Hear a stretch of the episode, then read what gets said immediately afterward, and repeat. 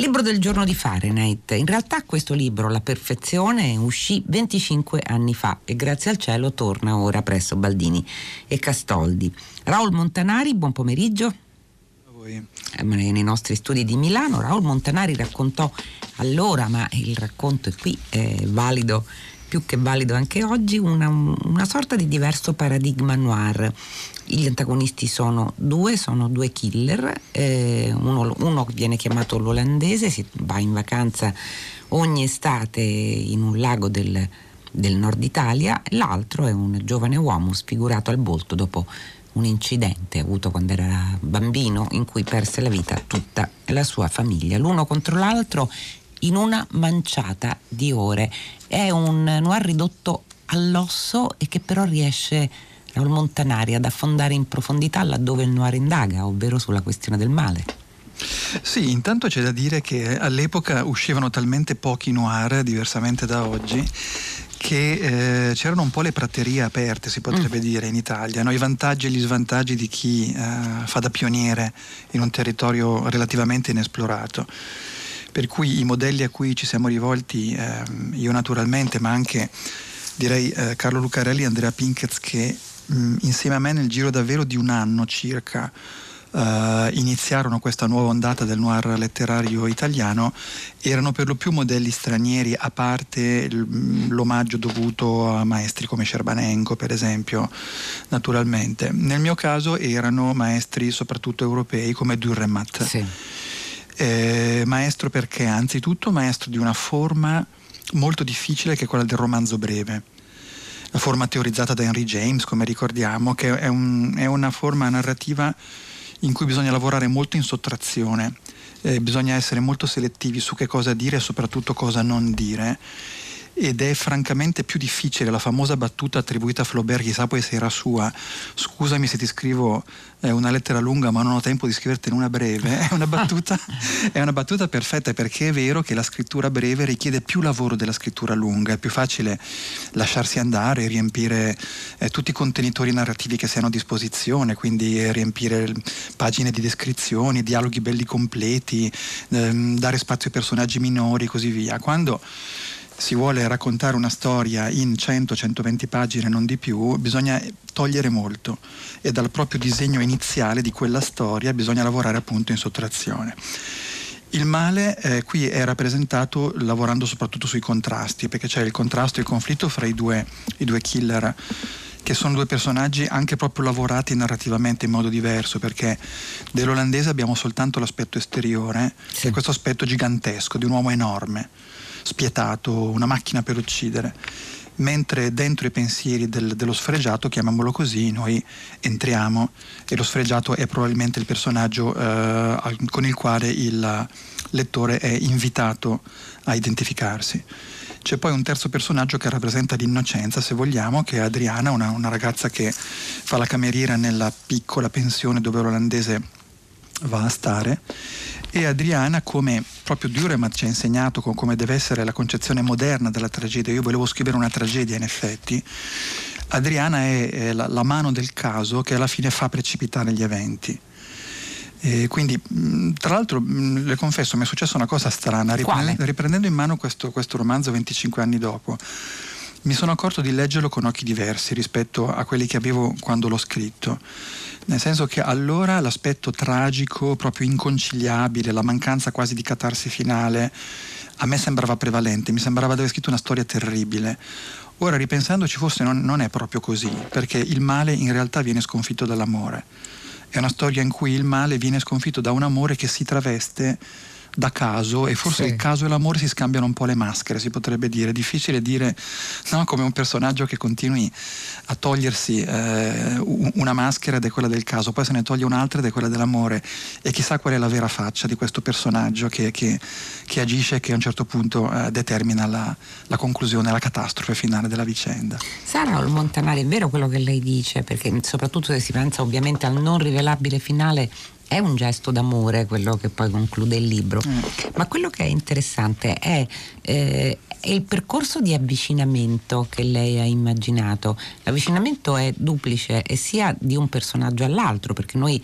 Ehm, poco sappiamo, lo scopriremo verso la fine, scopriremo almeno dell'olandese, cioè la sua parte spietata e feroce, ci verrà rivelata più tardi, cioè noi all'inizio lo conosciamo come un personaggio certamente gigantesco che va in vacanza ogni anno in un, certo. in un, paesino sul lago, che certamente è anche una persona che reagisce con una certa violenza nel momento in cui eh, viene così sbeffeggiato da un gruppo di ragazzi, però potrebbe essere una persona qualunque. Dello sfregiato sappiamo, beh, lo conosciamo inizialmente soprattutto attraverso eh, uno sforzo fisico a cui si sottopone, uno sforzo fisico anche continuato che ci sembra quasi un gesto di, di, di, così, di, sadismo inflitto a se stesso perché deve assolutamente arrivare al termine di un esercizio sfiancante.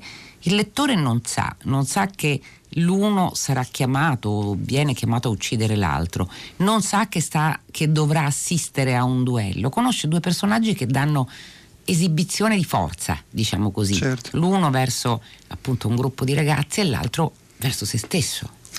È così, infatti. Il, parlavo prima di di un, gioco di contrasti. Questi personaggi, anche se è vero come, come lei osserva che mm, noi eh, sappiamo all'inizio poco di loro in realtà, tuttavia appaiono irrimediabilmente altri. Eh, diversi, proprio sono quasi degli extraterrestri rispetto al pianeta in cui si trovano ad agire, che è quello di una qualunque estate italiana un'estate appunto sul lago, un'estate vacanziera, moderatamente vacanziera, non c'è quell'esplosione insomma anche sensuale diciamo di, di, di gioia del corpo, di gioia di vivere che c'è al mare per esempio. Il, lago, il lago è una dimensione dell'acqua a cui tra l'altro io sono anche personalmente molto legato. Eh, lo stavo per chiedere perché sì. il lago è una delle sue costanti sì, tra è l'altro. Vero, è vero perché io sono nato in effetti sul, sul lago di Seo. Ed è vero che il lago è qualcosa di molto diverso dal mare. Il, il lago ha una finitezza rispetto all'infinito dell'orizzonte del mare, no? di cui non, non, non, si vede, non si vede approdo, non si vede l'altro continente che chiude appunto il mare. Nella sua finitezza il lago diventa un pozzo, un pozzo proprio profondo, nero, oscuro, nel quale però e dal quale si immergono e riemergono pensieri pericolosi, eh, sogni, incubi, paure eh, il lago fa paura. Io conosco dei grandi nuotatori eh, di piscina e di mare che si rifiutano addirittura di tuffarsi nell'acqua nera mm. del lago perché c'è qualcosa davvero di ancestrale, in effetti, di primordiale in questo. Eh, è un'acqua quasi amniotica in qualche modo, quella, quella del lago, molto più di quella del mare. E ehm, questi due personaggi, dicevo, sono talmente diversi rispetto ai paesani, insomma, no? mescolati a qualche turista che, che, si muovono sullo sfondo di questo, di questo, piccolo paese, che il lettore ha immediatamente un senso di imminenza, di incombenza, cioè sente che qualcosa deve accadere, anche se questo qualcosa gli si chiarisce proprio man mano che eh, la storia va avanti. Però questo senso di tensione, di minaccia molto mo- molto marcato, insomma, e credo anche in effetti quasi ipnotico, eh, il lettore ce l'ha dall'inizio. Sì, dall'inizio, tra l'altro il personaggio dello sfregiato, lei giustamente diceva poco fa che il personaggio verso il quale il lettore è chiamato a, ad avvicinarsi e comunque a chi chiede un'identificazione perché noi conosciamo quasi subito quello che gli è successo e poi ovviamente lo conosceremo con sempre maggiore chiarezza verso la fine del romanzo. Noi sappiamo anzitutto che è un sopravvissuto, che è sopravvissuto a un incidente d'auto dove ha perso la sorellina e, eh, e i genitori. Lo conosciamo attraverso queste voci che riecheggiano sono le voci della nonna e della zia in questo appartamento appunto che, che, che dà sul lago ed è che è scandito dalle voci di queste due donne, dalle voci delle soap televisive, eh, dai profumi del, di pasti frugali che gli vengono preparati, del suo mutismo. Non sappiamo altro di lui, se non che appunto ogni tanto si ferma a guardare dalla sua finestra eh, quel che può vedere di un'altra ragazza ancora, che non è Adriana, è Alessandra, e che è una, un altro dei fantasmi femminili che appare qui. E uscirà una volta sola dalla sua stanza allo spregiato, sperando di poter passare inosservato, ma invece incapperà in una processione, quindi vedrà l'intero paese e dovrà sentire gli sguardi del paese su, su quella che è la sua disgrazia, cioè su quello che è il suo corpo. Sì, è così. In effetti il, lo sfregiato incarna il, quello che si potrebbe definire il problema fondamentale del vivere in provincia. Mm Ehm, tra parentesi questa è stata una delle tematiche più sottolineate dalla critica all'epoca, quando, quando il libro uscì 25 anni fa, perché nonostante naturalmente molte, molti testi letterari già fossero andati in un'altra direzione, la provincia italiana era ancora comunque un pochino un luogo idealizzato, insomma, no? il, il, luogo di, diciamo delle piccole, eh, robuste verità della vita, no? del, del, nostrano, eh, contrapposto alla sofisticazione, all'artificialità che veniva identificata con la vita metropolitana, la vita in città. Per me è il contrario, per me che ho proprio una natura anfibia, perché in effetti vivo, vivo in città, però ho, ho vissuto a lungo in provincia, in questo, proprio in quel paese in realtà. È il contrario perché la vita in provincia può essere straordinariamente dura in quanto in provincia c'è una pressione sociale, un controllo sociale che in città è sconosciuto. Io faccio sempre l'esempio dell'omosessualità. Eh, per un omosessuale vivere in città è relativamente facile perché eh, può nascondere la sua, fra un milione di virgolette, anomalia o devianza semplicemente nella folla e può trovare i luoghi in cui socializzare tranquillamente senza che nessuno gli venga a chiedere di render conto delle sue scelte, delle sue inclinazioni e così via. In paese non è assolutamente così. L'omosessuale del paese diventa subito o una macchietta o un bersaglio Beh, non è un caso, la interrompo soltanto per una considerazione, non è un caso che i grandi noir, ma che anche i grandi horror, penso a King, siano gioco forza ambientati in provincia. Certo, quella è la provincia americana, è proprio la provincia del gotico rurale, chiamiamola così, che è, se vogliamo è un'altra storia ancora, però è vero, beh, in fondo l'America è tutta una grande provincia, si potrebbe dire, cioè noi siamo abituati a pensare all'America in termini appunto metropolitani, però come si vede puntualmente ogni quattro anni alle elezioni, eh, in realtà forse c'è più, c'è più, gente e gente diciamo che ha una, un'identità culturale più, più solida in provincia che non in città.